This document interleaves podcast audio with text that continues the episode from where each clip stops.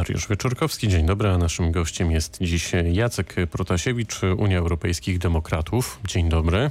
Dzień dobry panie redaktorze. No i Unia jest częścią szerszego porozumienia pod nazwą Koalicja Polska. Pod taką nazwą występujemy w Sejmie. A wie pan, ja nigdy nie wiem w zasadzie, jak pana przedstawić. Naprawdę spotykamy się raz na kilka tygodni i to zawsze jest dla mnie chyba największe wyzwanie przy spotkaniu z panem. No ale może kiedyś to e, opanuję. No dobrze, to przechodzimy. Ja też, mhm. ja też, robię y, tę poprawkę po to, żeby właśnie uświadomić, że istnieje Koalicja Polska, która składa się z kilku podmiotów, różnych, to prawda, no ale e, ze sobą współpracujących. Ja jestem bardzo ciekaw, czy wyborcy to rozumieją. Może tym można też tłumaczyć no, nie najlepsze ostatnio wyniki sondażowe PSL-u i Koalicji Polskiej. Jak pan sądzi? Znaczy one są takie, powiedziałbym, jak zazwyczaj.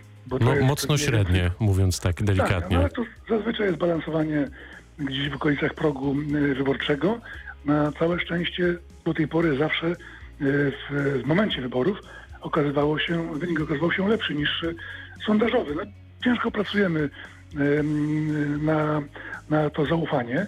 Ono nie, to nie jest łatwa oczywiście praca, dlatego że ten... No ja tak się spodziewam, że takie balansowanie przez całe życie to, to, to musi być wykańczające. Pan musi mieć e, dobre zdrowie. No ale jak mówię, ta strategia e, do tej pory się sprawdzała, ponieważ faktem jest, że i to nie jest zarzut wobec e, akurat nie Polskiego Radia Wrocław, ale że w tych głównych e, mediach e, telewizyjnych no, spór przede wszystkim jest przedstawiany jako PiS kontra, powiedziałbym, Platforma Obywatelska, kiedy... O, to panie pośle, zatrzymajmy się tu na chwilę. Jak pan wymienił Radio Wrocław, to gdyby miał pan wymienić może nie 10 argumentów, bo tyle czasu nie mamy, ale takie trzy, dlaczego pan lubi słuchać Radia Wrocław i lubi się z nami spotykać? No to powiedziałbym, są takie, że... Zacznę od komplementów pod adresem e, radia, czyli po pierwsze uważam, że jest wyważona informacja e, i rzetelna. Po drugie bardzo dobra muzyka, która akurat nie może pokoleniowo mnie bardziej odpowiada niż młodszym e, słuchaczom.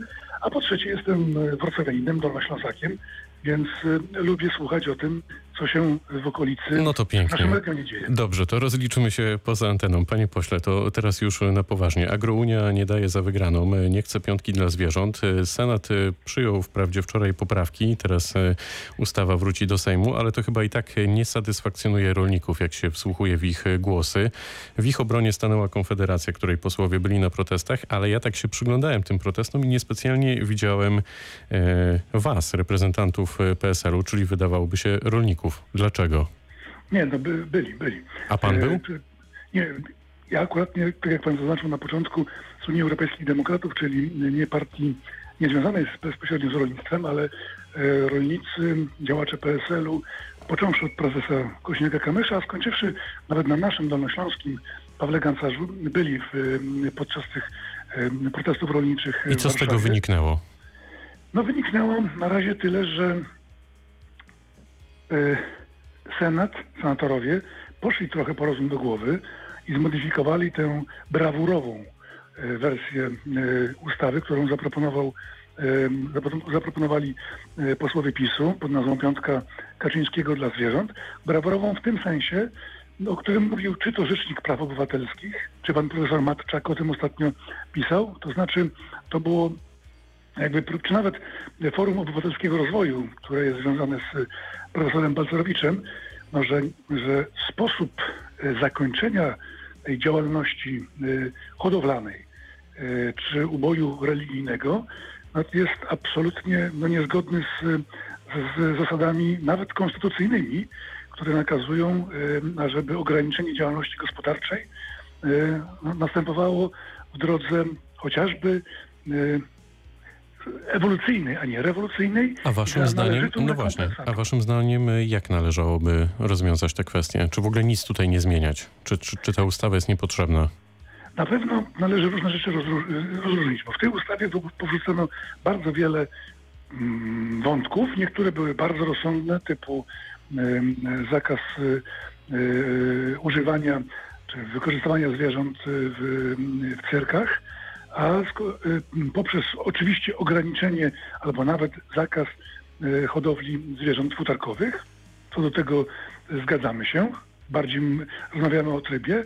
po dosyć y, no, radykalne rozwiązania związane z ubojem religijnym, które na samym końcu i tak w wersji rządowej zostało w dziwny sposób, wygląda, że bardzo na skutek działalności lobbingowej, zostało rozdzielone na ubój rogacizny i ubój drobiu. I okazuje się, że ubój religijny rogacizny jest y, niehumanitarny, a drobiu już humanitarny.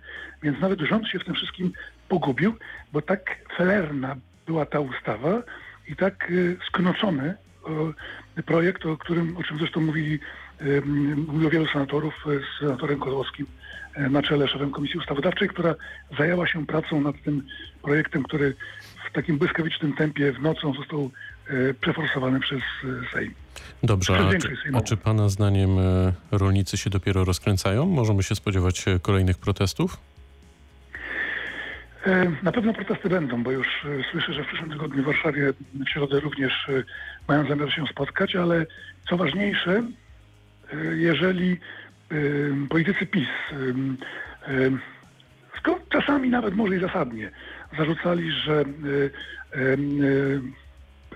zwłaszcza prezydent Komorowski, czy w każdym razie, że przeprowadzono reformę emerytalną, wieku emerytalnego nie uprzedziwszy przed wyborami E, swoich wyborców, to dokładnie tak dzisiaj reagują i tak mają prawo się czuć rolnicy, czy w ogóle mieszkańcy, no tak, żyjący z rolnictwa, bo na wsi mieszkają również ludzie, którzy z rolnictwem nie są związani. Czyli jeszcze chwilę temu obiecywano, czy w kampanii prezydenckiej e, Andrzej Duda podpisywał porozumienie z Krajowym Związkiem Izb Rolniczych, obiecywano różne rzeczy rolnikom i polskiej wsi, a nie zajęto się ani na, na moment E, e, o tych planach, które zostały zrealizowane. To inaczej zapytam, rolnicy mogą czuć się zdradzeni przez polityków? E, czują się. Nie tylko mogą, nie tylko mają prawo, ale wręcz czują się, bo dokładnie ktoś projekt przed nimi ten ukrył. I dopiero po analizie, zresztą tam sam Jarosław Kaczyński tego nie ukrywał, że przeanalizował wynik wyborów prezydenckich, wyszło im, że tracą poparcie w elektoracie miejskim zwłaszcza wśród ludzi młodych. I sam nawet powiedział, że musimy w tej kadencji być bardziej otwarci na tak zwany elektorat e, aspiracyjny, tak to nazwał, czy jak rozumiem wielkomiejski, no właśnie mający takie chociażby aspiracje związane z wyższymi standardami opieki nad zwierzętami. No i zaproponował to, co zaproponował, nie tyle z troski o zwierzęta, ile z troski o przyszły własny wynik wyborczy, ale kto tak kalkuluje, zazwyczaj przegrywa. To jak pan sądzi, co będzie przed byłym ministrem rolnictwa Krzysztofem Ardanowskim? Czy on też e, kalkulował, czy to jest e, wręcz przeciwnie jego koniec e, z polityką? Znaczy najwyraźniej nie kalkulował, bo widać dzisiaj tę gorycz, która się w jego różnych wypowiedziach wylewa. Miałem okazję ostatnio czytać jego fragment jego wystąpienia, chyba w Radio Maryja nawet, gdzie był bardzo krytyczny wobec e, obecnych władz e, Prawa i Sprawiedliwości, więc sądzę, że rozstanie jego z tą formacją jest e, przesądzone, chociaż Jarosław Kaczyński jest pod tym względem elastyczny i już nieraz wyrzucał z partii, a następnie przyjmował i zapraszał do, do współpracy. Ale widać wyraźnie, że nawet wewnątrz Prawa i Sprawiedliwości ten projekt tak przygotowany i tak procedowany wzbudzał poważne kontrowersje. Nawet e, chyba dziesiątka senatorów e, nie poparła ostatecznie jego we wczorajszym głosowaniu. Był pan e, kilka tygodni temu na kongresie Nowej Nadziei Rafała Dudkiewicza. Czy na tej obecności się zakończy, czy kryje się za tym coś więcej? Jak będę pana następnym razem przedstawiać, to też będę musiał dodać Nowa Nadzieja.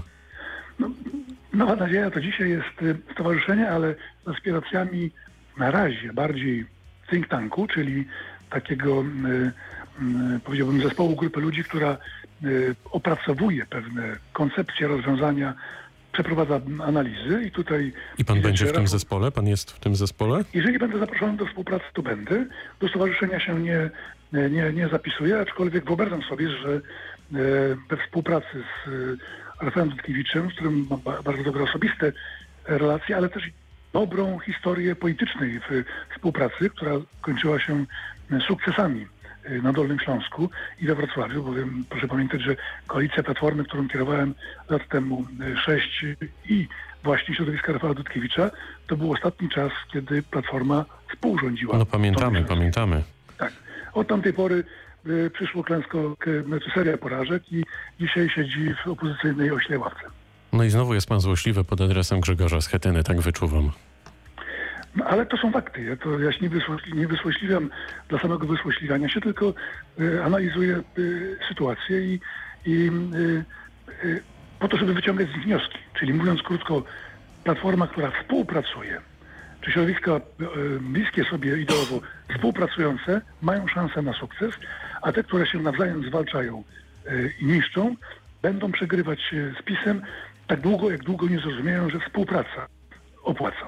A czy pana zdaniem Platforma Obywatelska przetrwa do najbliższych wyborów, czy tutaj jednak wymagany jest e, jakiś taki naprawdę twardy reset, nowe otwarcie? Pewnie przetrwa. Tak samo jak y, po wielkim kryzysie w y, SLD.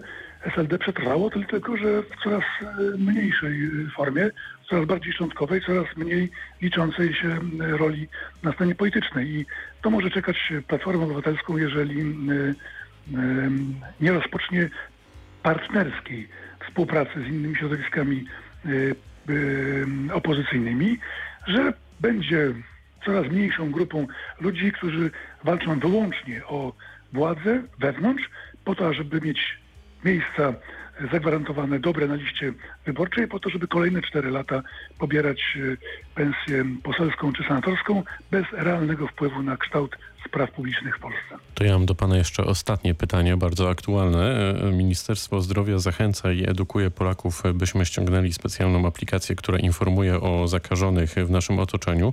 Czy pan taką aplikację posiada?